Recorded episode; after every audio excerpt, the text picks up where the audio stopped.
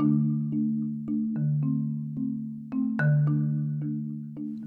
hello, everyone, and welcome. My name is Nyla. Thank you for tuning in. You're listening to Greener Thoughts. It's the podcast about environmental news, commentary, environmental facts, and also other things that you'd like to know.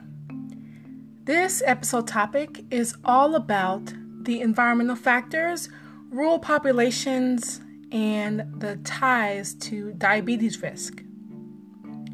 The podcast Greener Thoughts is produced every Sunday and Thursday. Please be sure to favorite, review, and also share Greener Thoughts. It will really mean a lot to someone you may know. Another thing is that you can contact Greener Thoughts, and you can do so by sending me a voice message. I love them, and you can find out how to do it with a link in the description of the podcast and also every episode show notes. And you can also send me an email. You can do so by sending me an email to greenerthoughtspodcast at gmail.com.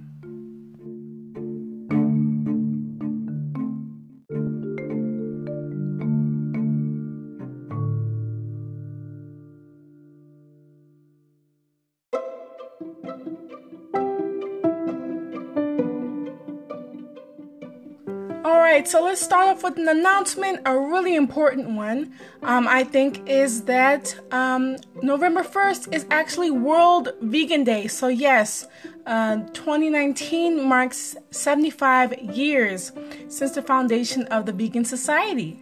And every year on November 1st, vegans around the world celebrate and champion for their vegan lifestyle.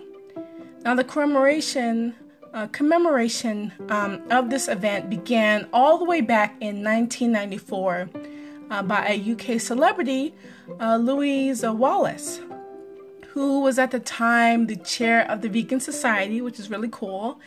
And as they also uh, celebrated its 50th birthday, um, the coinage of the terms uh, vegan and veganism, both of those, and also they celebrated um, the inception of the uh, vegan society as a whole. So, very cool overall.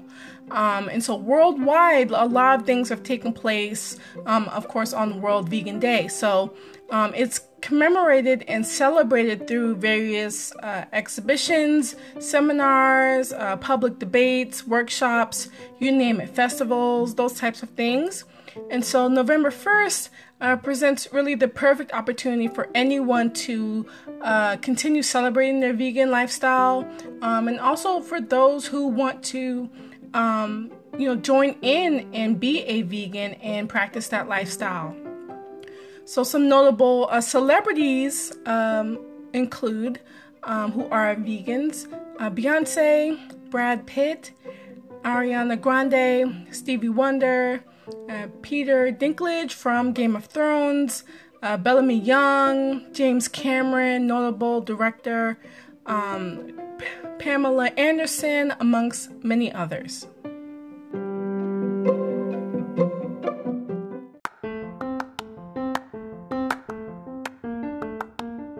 Do you love Greener Thoughts? Supporting Greener Thoughts ensures more giveaways are available with even more exciting prizes future Greener Thoughts merchandise, and surprises found only on Greener Thoughts. I greatly appreciate and love all of the listeners who have tuned in and who support Greener Thoughts by doing good for the planet. One of the many ways I would love your support is by clicking the second lower link in the description section of this episode. It's the direct support link for Greener Thoughts.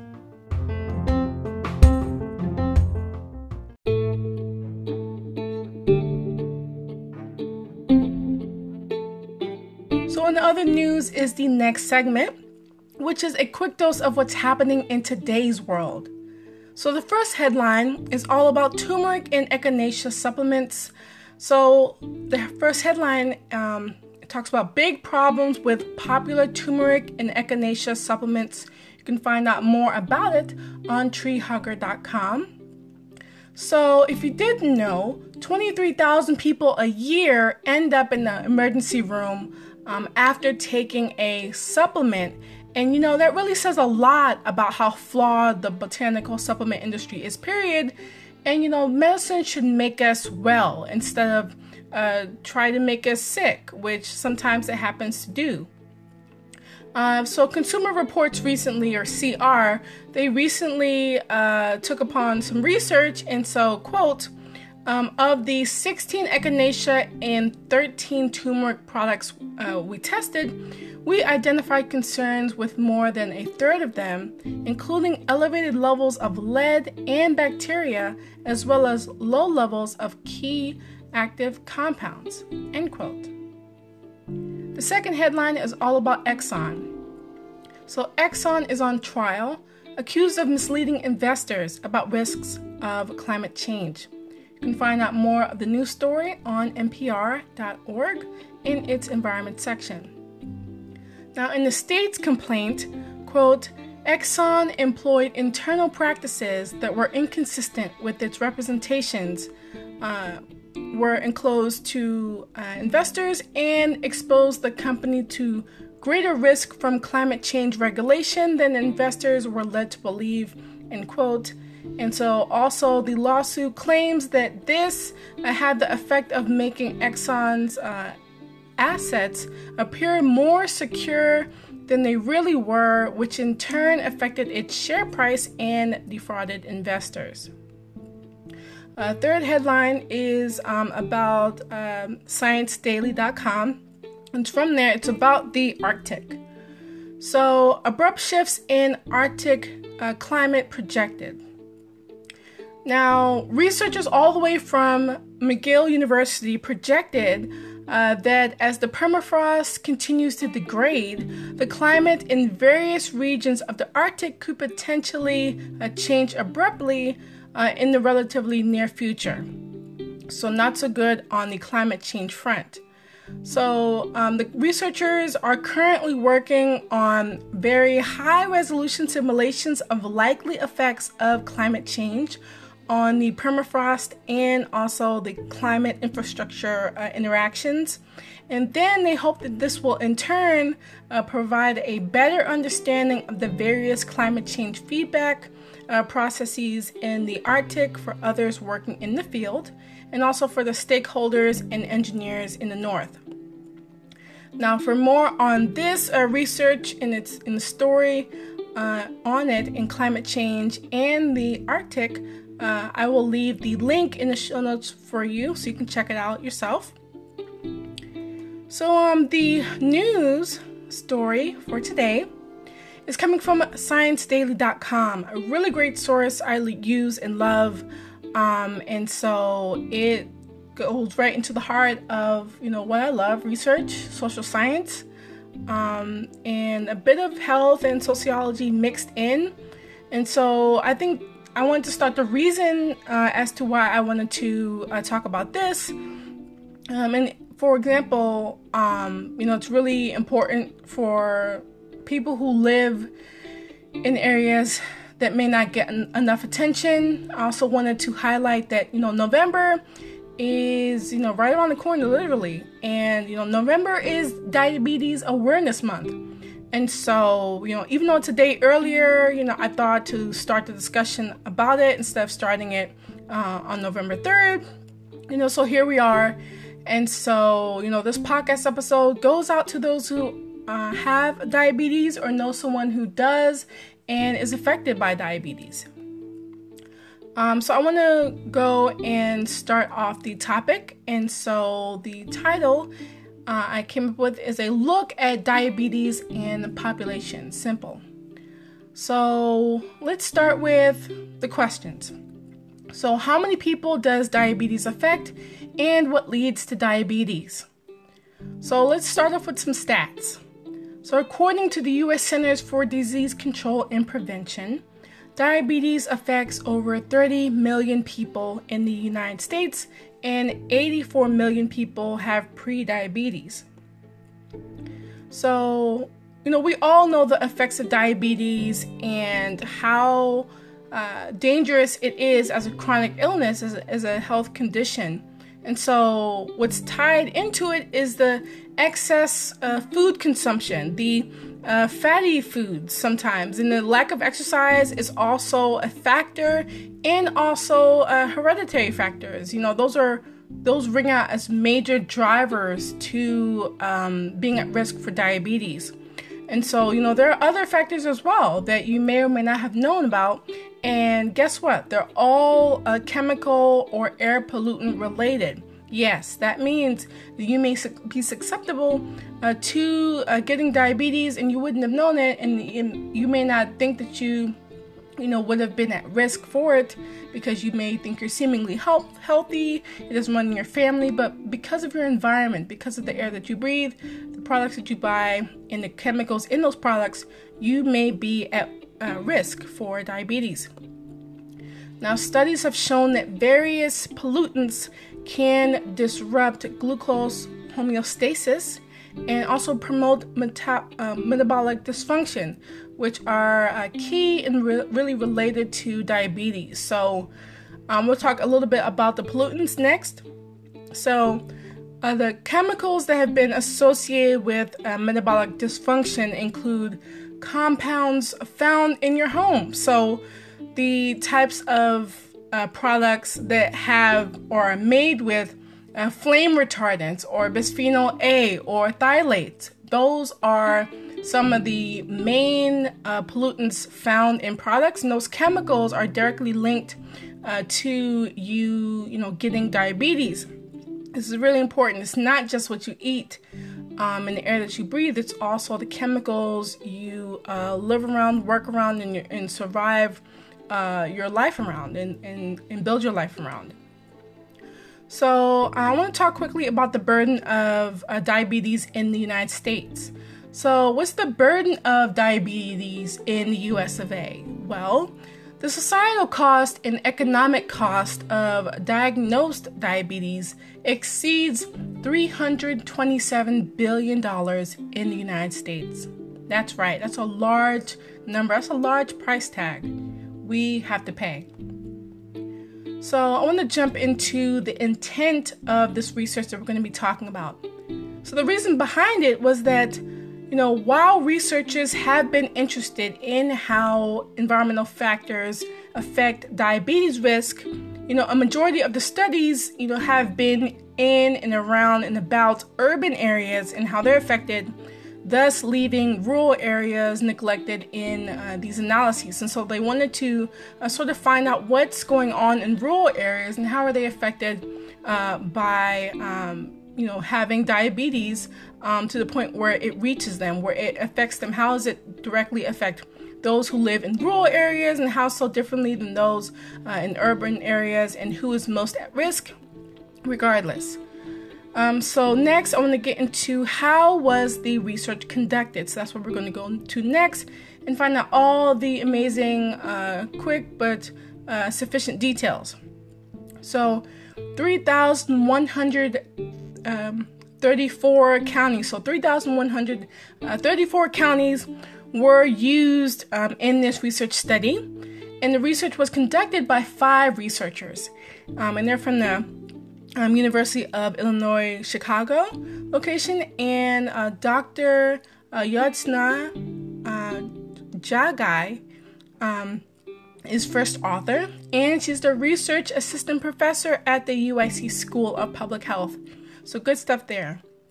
So, uh, all in all, to measure the cumulative environmental effect on diabetes risk, Jagai and her colleagues developed an uh, Environmental Quality Index or uh, EQI, really detailed stuff. And so the EQI was derived from data, combined data from various environmental uh, domains. And these domains are pretty particular, but they're they're general in the sense of the categories. But they, um, I'll break down a little bit um, later what they actually mean. And so, one of these domains uh, includes like the quality of air, uh, water, and land is, is, another domain. And also, in addition to that, the built and also uh, socio demographic uh, factors within a given area. And uh, the uh, socio-demographic uh, domain was based on collected data. So um, data that's really important, especially to social scientists, um, of which you know I love um, you know researching. I love uh, socioeconomic data, demographic data specifically.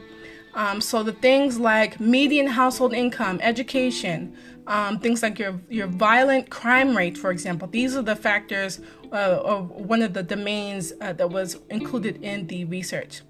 And built uh, domain factors are like your sturdy uh, mom and pop brick and mortar uh, locations.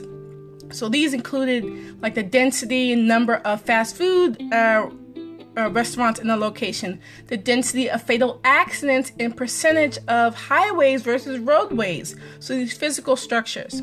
And also the density of public housing units, um, among other things, were um, built domains.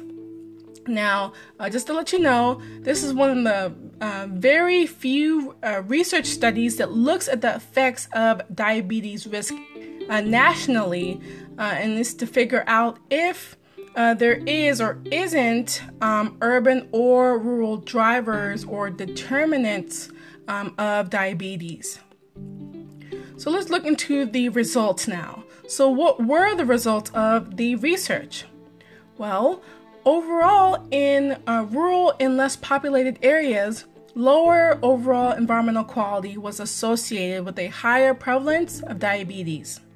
And environmental pollutants that are, were associated with diabetes have been shown to dis- disproportionately uh, affect minority communities.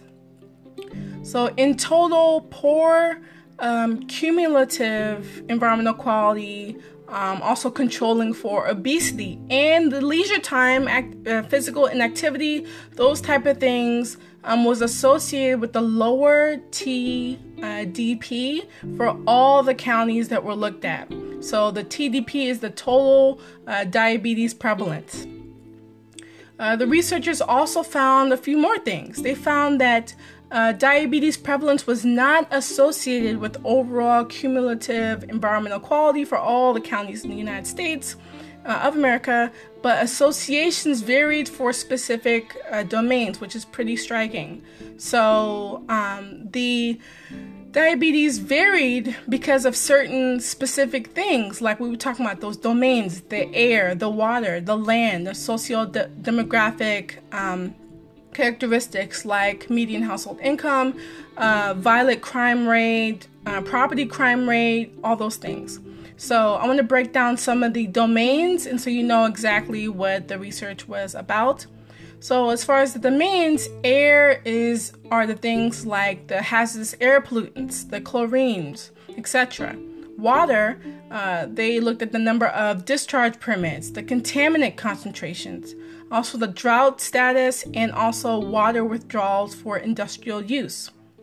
Um, as far as land, uh, the researchers looked at the in- insecticide treated crops and the number of brownfields and Superfund sites.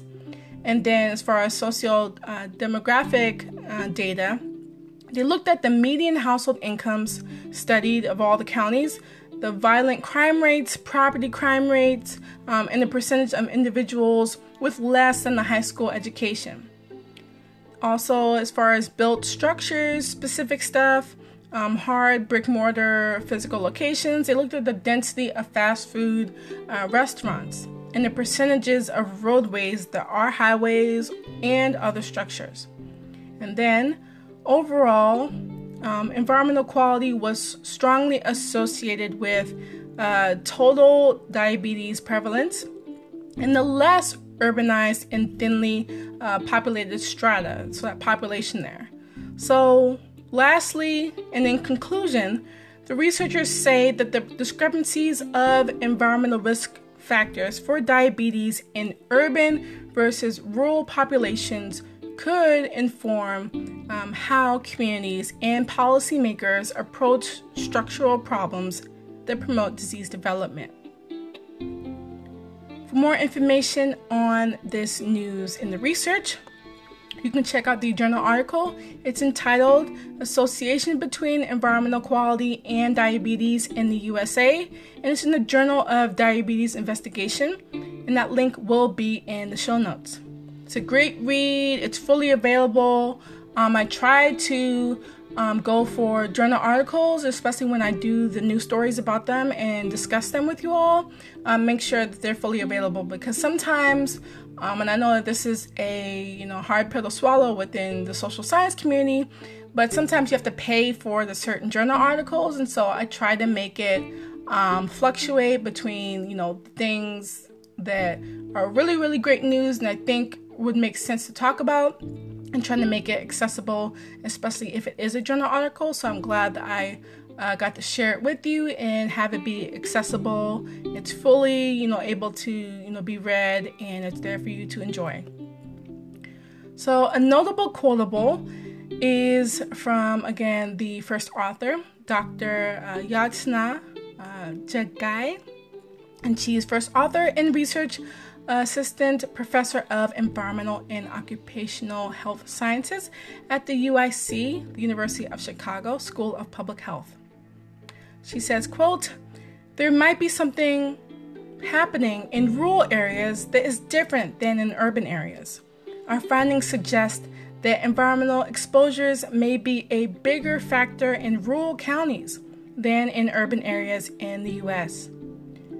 The environment that we are exposed to is broader than pollutants alone. Our health is dependent on these combined effects, such as socio-demographic or built stressors that can impact our livelihoods.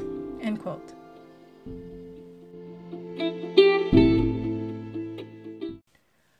My thoughts on the topic aren't uh, very varied, but they are pretty passionate. Um, you know, mainly because I say that, you know, diabetes does not discriminate at all. Anyone is subject to the fear and the pain and the time and the headache that, you know, diabetes is. I know of, you know, some family members that have diabetes and it's it's not great for them and they've been suffering for some decades now. And you know, I think that with the way this chronic illness is, I just wish that there was a cure already, you know, and, and the more um, I see the different documentaries and the things that are out there and I read uh, certain uh, information, I feel like, you know, diabetes is something that in some way could be preventable, but at the same time, it's not, you know, depending on who you are and other factors like that. So, you know, where you live matters. And, you know, your life choices affect your quality of life, you know, to a greater extent than you know. You know, where you live, what they were talking about, social, uh, socio um, demographic uh, factors, uh, such as your median household income, they determine where you live. What you can afford determines where you live if you're um, living in an area that is home to certain pollutants, certain industries, certain commercial um, uh, properties that happen to not put your health, um, you know, at the forefront, you're susceptible. And so, you know, you have to realize that everything is sort of connected and it's hard. You know, do you live in a food desert? You are more more susceptible to getting some of these chronic illnesses, these high blood pressure, you know, um, high cholesterol levels, diabetes, asthma, you know, um, autoimmune diseases, all types of other things um, make, you know, living in these areas tough. You know, do you live near or far from a major highway? Um, you know, I live 10 minutes from one. You know, it's not to say that, you know, I would be or wouldn't be more susceptible, um, but at least I'm not living directly near the highway. I think those people who uh, happen to live near the highway, you know, should move. But I understand, of course, that everyone does not have the access resources to move, but your health should come number one. That's what I'm saying here. Um, I'm also saying that diabetes is a horrible disease. And yes, I do wish that one day it would be cured. Um, and uh, also, I realize that for the people who uh, you know, live in areas that, you know, may not increase their their livelihood that may not do anything good for them, like you have a choice. You know, are you in an area where there is a disproportionate amount of industry, commercial facilities, and other structures? Like these things will affect your overall quality of life. We have to know this. We have to to suck it up realize this truth and you and your family deserve better.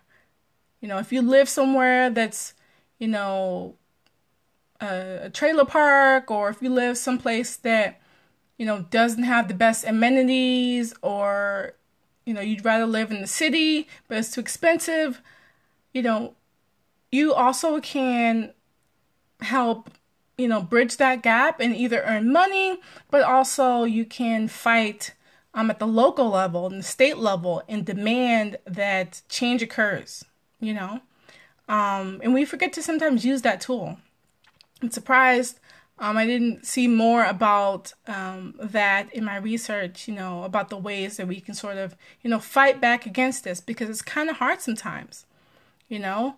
You know, your family, your health, the health of your kids, if you have any, the health of your family, your immediate family, anyone that you know, you know, they're at risk. They could be at risk for, you know, diabetes, especially if it runs in your families, especially if you live, work, breathe, around certain products that I'll get into a little bit later that I want you to avoid because you could, of course, put yourself at risk for getting diabetes. You know, if diabetes runs in your family, make sure that you keep yourself healthy any way that you can. You know, maybe you can go vegan, like we talked about in the announcements.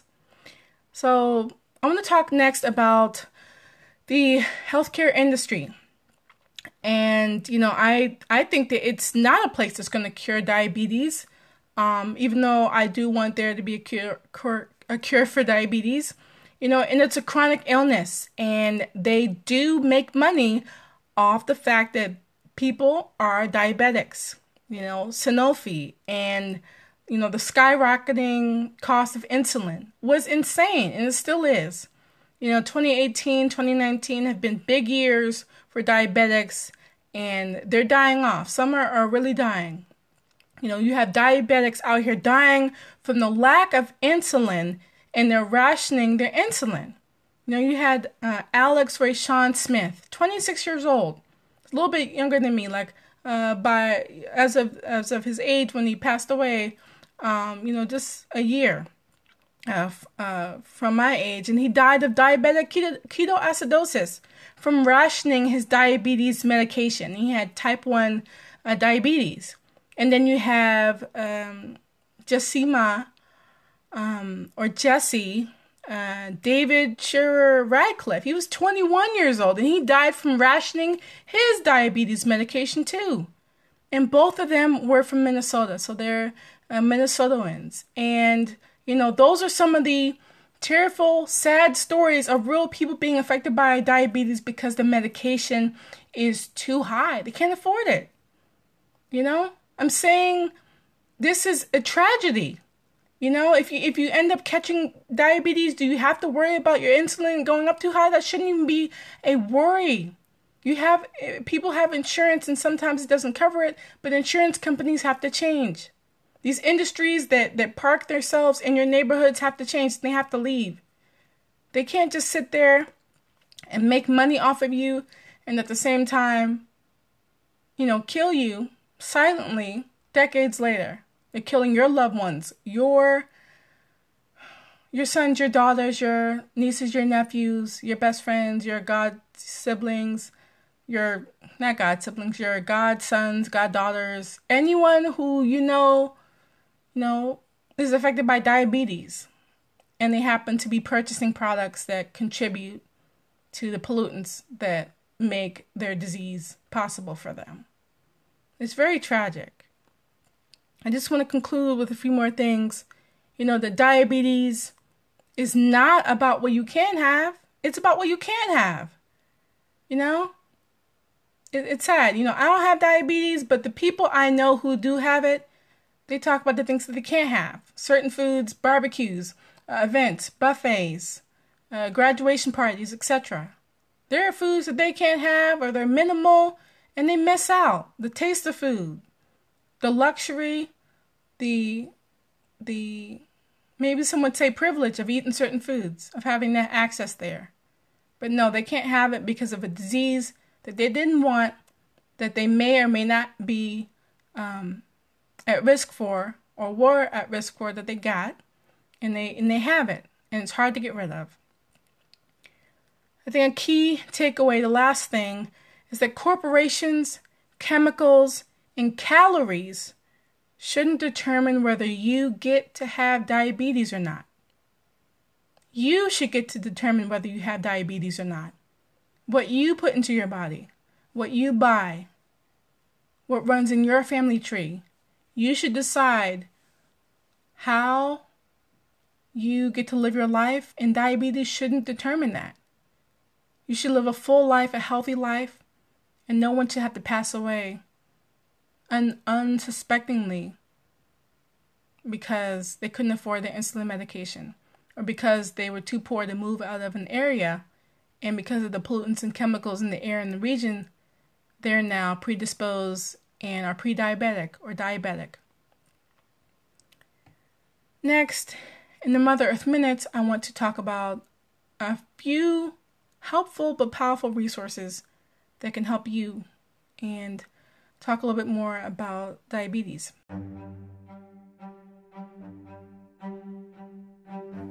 So, the Mother Earth Minutes is where I review in the next few minutes actions that you can take to combat the issue in the episode, and as always, save Mother Earth. Now, the message for this Mother Earth Minutes is that where you live matters. Yes, there are many things that you can do to help um, you know, determine whether you may or may not be at risk for diabetes. And so I think one of the first things, the really most important thing, is with the first tip is that you should vote and can vote against toxic industries setting up shop where you live and producing products that put your health at risk. You can determine, uh, like we did, like with the Amazon um, uh, Regional Distribution Center a few months back, uh, I think prior to August 2019, a little bit around that time, um, I, I, was pretty much around that time or before that time, I was um, spreading around and talking about earlier in some of my podcast episodes about um, getting that Amazon um, warehouse closed for good and not having it uh, even be proposed or um, bid on or anything in my region, you know, not too far from me, maybe within a 20 mile 30 mile radius or so. That cl- got closed down. You know, we didn't want that in our backyard, uh, full uh, NIMBY style, not my backyard. And we, as a Prince George's County residents, people who pay taxes, did not want that polluting yet powerful industry um, or that company, Amazon, to be uh, amongst us in our uh, neighborhoods. So we decided to rise up, and you can too going down to your local um, uh, uh, officials who make decisions. You can uh, present your case, get lawyers involved, sue if you have to, but make sure that those companies, those uh, industries that want to take over where you live, make sure that they don't. The second tip is that you can stay away uh, from you know toxic products, but also you you know do not uh, have to buy and shouldn't buy the following products. Uh, these things, like we talked about before, they disrupt your glucose homeostasis and they promote metabolic dysfunction. You know, and these things are related to diabetes and topics. So, you know, we've been talking about it, and uh, we talked about you know flame retardants and bisphenol A, and we also talked about phthalates but uh, I didn't get to talking about the specifics of them, which I said that I would. So these products contain flame retardants. You know, furniture foams, carpets, uh, certain curtains and other textiles, paints, food, um, food packaging, not foot packaging, food packaging, surfboards, home insulation, appliances, toys, electronics, so your laptops, televisions, phones, cables, wires, circuit boards, car seats, and other automotive parts, and also baby products. These things are to stay away from. These things contain flame retardants, very toxic. Uh, the next uh, chemical to stay away from are the ones related to bisphenol A. So these products, these following products contain bisphenol A. So canned foods, you know, these are because uh, mostly metal cans are lined with a sealant containing uh, BPA. Uh, also, sports water bottles may contain BPA if bought before July 2012. Uh, also, baby bottles, sippy cups, and other containers designed for children 3 years old and younger may contain BPA uh, if bought before July 2011. And then other uh, BPA and other types of hard, clear plastic food or beverage containers are a no no, especially um, because the other symbol or the number 7 uh, may definitely contain BPA. And also, um, cash register receipts, those are a no no because of the uh, bisphenol A within them. Now, what to do as far as um, certain containers, food containers already at home, replace any pre 2011 baby bottles, sippy cups, water bottles, and other hard, clear plastic food storage containers. Do away with those. Throw away cracked or scratched plastic containers. You can recycle them if possible. Um, and then you can also use glass or unlined stainless steel water bottles. And then you can keep all the plastic containers labeled 1, 2, or 5 because those do not generally contain BPA or other types of harmful chemicals. Uh, plastic ones, um, you know, for you to be concerned about. Also, you can dispose of any plastic container that, of course, has the number seven, the number, the other type of plastic uh, inside the uh, recycling symbol. So the number seven within the um, three-way uh, rotated uh, arrow triangle recycling symbol. Do away with number seven. Um, even though not all um, seven number uh, plastics contain BPA, you know, it's not really easy to tell which contain BPA and which don't, so just do away with number seven. So, as far as uh, food containers that are made from polycarbonate, um, use polycarbonate plastic for cold storage and, and for non food items. And also, uh, when you're heating your food, do so in glass or ceramic, uh, stainless or stainless steel um, containers um, and then when it comes to polycarbonate containers, you know, the food uh, will have um, the chemicals um, from um, the heat uh, leach into your foods and also your liquids. So make sure you have uh, BPA free types of containers. And also, when washing these containers, these polycarbonate containers, uh, do so by hand instead of um, by dishwasher because it'll prevent uh, scratching and we all know scratching releases more BPA. Now, as far as safer practices for receipts, remember, remember to wash your hands after handling these receipts. And um, you can also consider putting gloves on uh, before handling a lot of receipts. Now, next thing is with phthalates. So I'll talk about that. This is still tip number two. So these products contain phthalates. So phthalates are plasticizers. These things are used in hundreds of everyday products from vinyl flooring, adhesives, detergents, lubricating oils, automotive plastics, plastic clothes like raincoats. They're also in personal care products like your soaps, your shampoos, your hairsprays, and also your nail polishes. Phthalates are everywhere, people, and they are in a lot of other things like um, polyvinyl uh, chloride plastics. So your um, plastic packaging that is film and film sheets and garden hoses. They're also in inflatable toys, blood storage containers like those in hospitals and in the medical field. Uh, and they're also in medical tubing and also some children's toys. Number three, and the last tip is to stop exposure to certain chemicals. Uh, most is best, but we all know that we can't always do that. So, uh, inhalation of household dust is believed uh, to be the main way people are exposed to flame retardants, and it can also be ingested through food or absorbed through the skin. Can also limit your exposure in the house by keeping dust levels down by wet mopping, vacuuming with a HEPA filter, and keeping HVAC uh, systems clean. You can also wash your hands before eating, uh, since hand to mouth uh, contact can lead to flame uh, retardant um, exposure. Um, and, and, especially do this for uh, children, small children especially. Um, and then, if possible, avoid buying and please avoid buying furniture and baby products filled with um, polyurethane foam. This is, you know, gross, durable, you know, long-term piece of foam in, in, in item in your home. And you know, even now, some manufacturers are um, getting the hint and are uh, making products that are restricting the use of those chemicals, which is fine, but still not enough. So, again, avoid the polyurethane foam there. And then also uh, test your well water if you have any for uh, PBDEs. And don't let children eat dirt or play near waste sites and factories because some flame retardants are known to bind to the soil.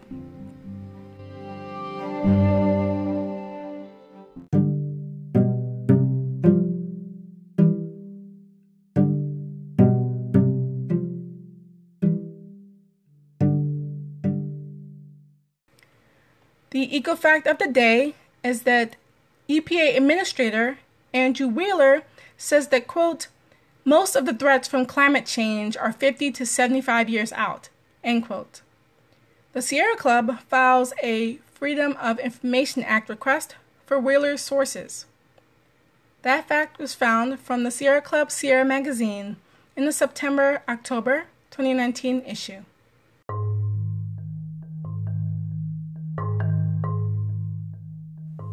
Greener Thoughts wants to hear your story. You can self nominate or nominate an individual who exhibits environmental stewardship and protects the environment. If you volunteer in or work in an environmental company, either way, let Greener Thoughts know. If you want to tell your story and be in for a unique surprise, please send me a voice message. Just click on the third lower link in the show notes.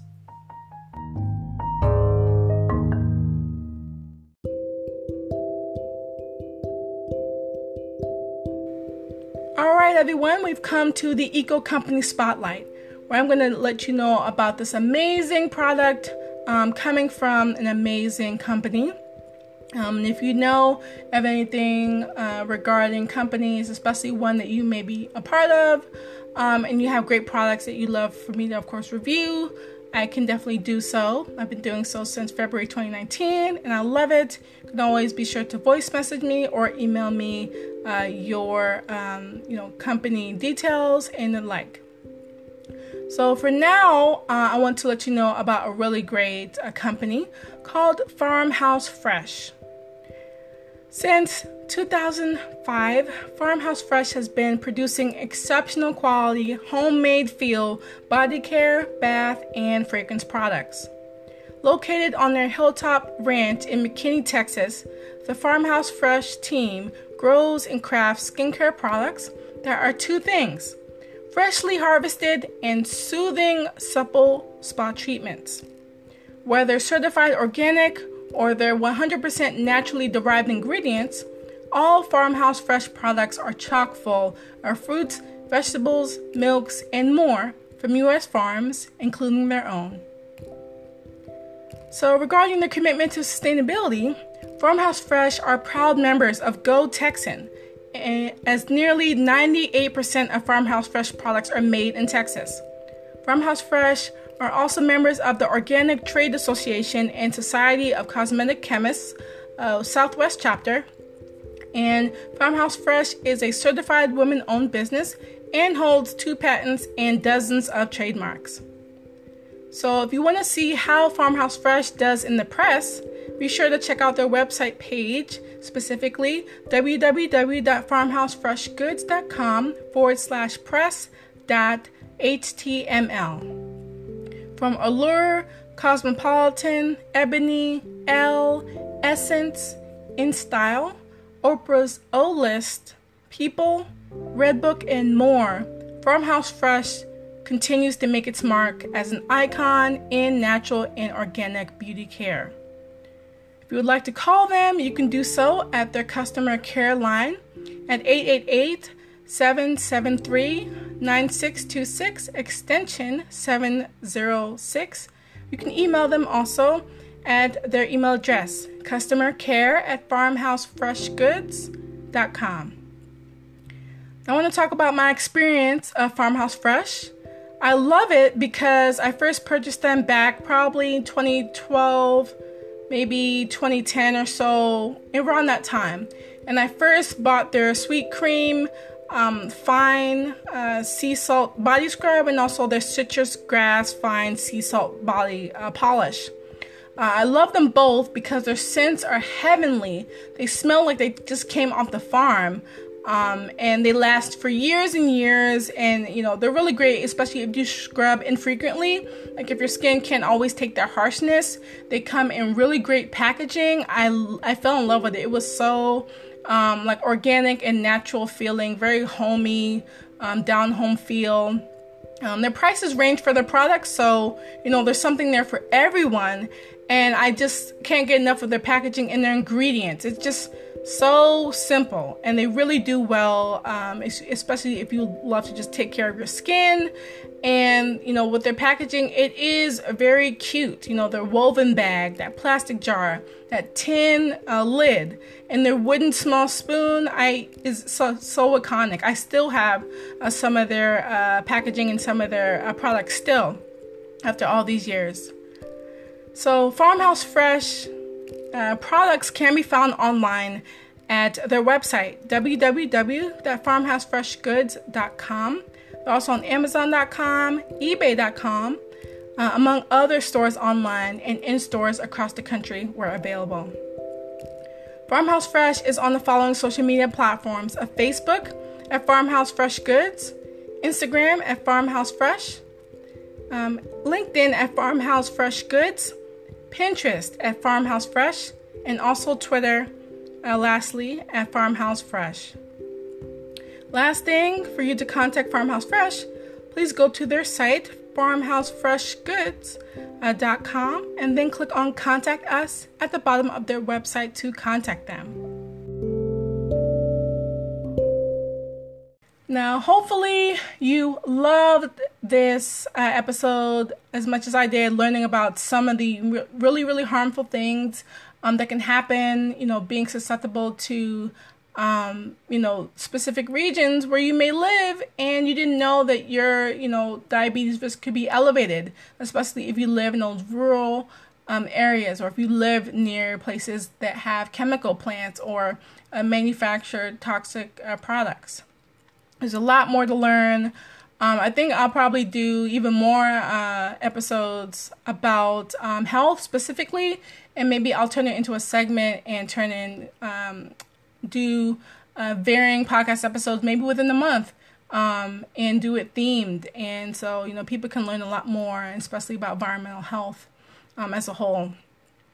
So thank you all for tuning in again. I had you know a great time talking with you all and uh, hope you all you know share this podcast episode you know maybe with someone who's affected by uh, diabetes which we talked about um, or someone who may even have pre-diabetes you know that's scary stuff there too so thank you again for listening in and you all take care until the next time uh, for another podcast episode.